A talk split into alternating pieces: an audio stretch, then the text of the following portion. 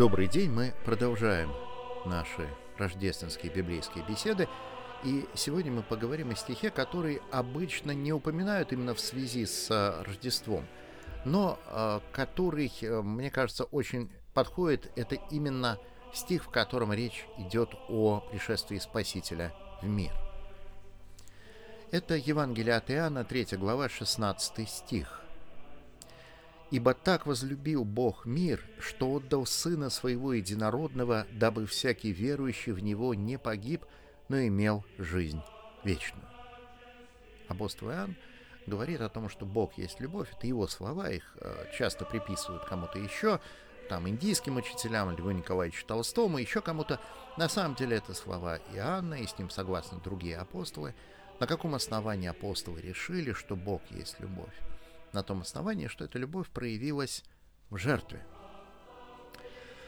Святейший патриарх Кирилл, когда он был еще митрополитом, он рассказывал в одном из своих выступлений историю про то, как к нему в собор пришла молодая пара, парень и девушка. Они просили их обвенчать, что-то его насторожило, и он спросил у парня, ну а вот а что будет, если ваша супруга вскоре после свадьбы там попадет в аварию, будет искалечена, уже не сможет э, служить вам утешением, и вам, напротив, придется за ней э, всю жизнь ухаживать. И э, больше он эту пару не видел. Потому что, когда человек задумывается о том, что любовь — это жертва, это жертва ради другого человека, это готовность посвятить другому человеку всю свою жизнь и понести какие-то суровые лишения ради него, а человек начинает думать, а нужна ли ему эта любовь, есть ли у него эта любовь. У Бога есть любовь, Бог проявляет свою любовь в жертве. Бог остается с нами, когда это ему обходится очень дорого. Бог отдает своего единородного Сына.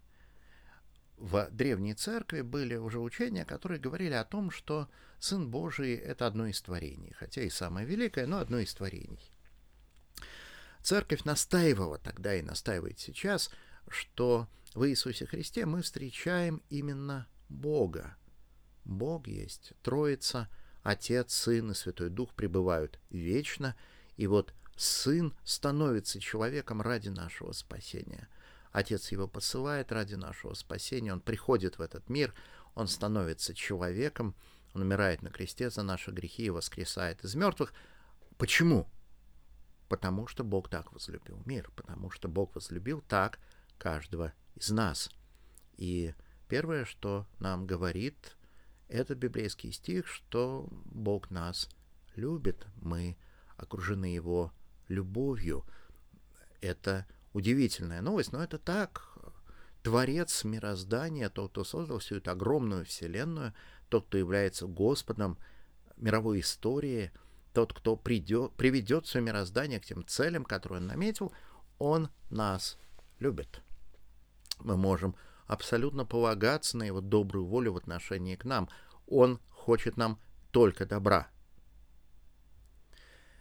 И далее мы читаем, дабы всякий верующий в него не погиб.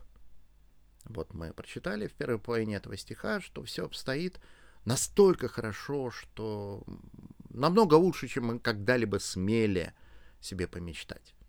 Что в отношении христианства слово «оптимизм» оно слишком бледное, оно слишком невыразительное.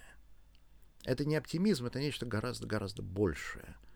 Окончательная вечная реальность, реальность Святой Троицы абсолютно преисполнена любви, милости и обращена к нам с бесконечной любовью. Но есть и другая сторона этого возвещения. Дабы всякий верующий в него не погиб, мы нуждаемся в спасении – мы нуждаемся в спасении от э, грозящей нам погибели. Причина этой погибели — наш грех. Дело не только в том, что Бог противится греху, Бог гневается на грех, хотя это так. Дело в том, что грех сам по себе является чем-то несовместимым с жизнью вечной и блаженной. Вот как вы не можете сделать эгоистичного, черствого человека счастливым в браке или даже сделать э, его счастливым в дружбе, или просто сделать его счастливым. Его внутреннее состояние, то, что он из себя представляет, несовместимо с радостью, несовместимо с счастьем.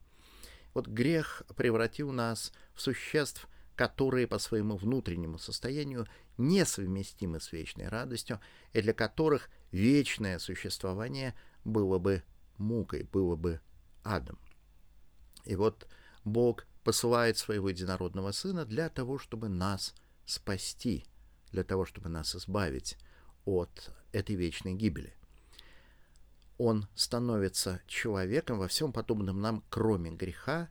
Он умирает за наши грехи и этим приобретает нам прощение грехов и жизнь вечную.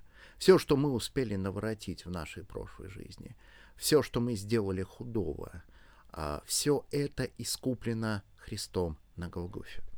Он пришел именно с этой целью, как он говорит в Евангелии от Марка, Сын Человеческий не для того пришел, чтобы ему служили, но чтобы послужить и душу свою отдать для искупления многих. Мы не можем сами вернуться к Богу, мы не можем сами себя преобразить, очистить, исцелить, но это делает сам Бог, сам Христос.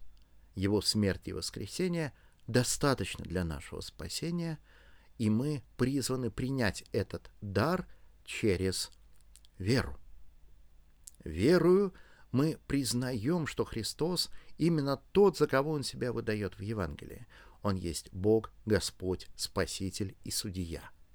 И верую мы присягаем Ему, мы полагаемся на Него, мы признаем Его нашим Царем, Богом, Господом.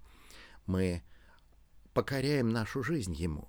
Мы принимаем Его заповеди в качестве закона для нас. Мы принимаем решение жить в послушании. Конечно, это послушание будет несовершенным. И мы будем всю нашу жизнь учиться жить святой жизнью, учиться жить в послушании Богу, но, по крайней мере, мы принимаем такое решение. И мы принимаем решение возложить нашу надежду на Иисуса Христа. Да, мы грешны, мы виновны, мы испорчены, но Христос хочет и может нас спасти. И мы проявляем нашу веру в том, как это установил сам Христос. Мы присоединяемся к церкви через крещение и пребываем в ней через святую Евхаристию. И вот рождественские дни — это как раз самое подходящее время для того, чтобы нам принять это решение. Об этом стоит сказать ему напрямую. Если вы никогда не молились, вы можете начать молиться своими словами, обратиться к Иисусу Христу, высказать Ему то, что вы верите в то, что Он есть Господь и Спаситель, и в то, что вы хотите обратиться к Нему. И тогда Он сам даст вам и силы, и решимость для того, чтобы сделать это.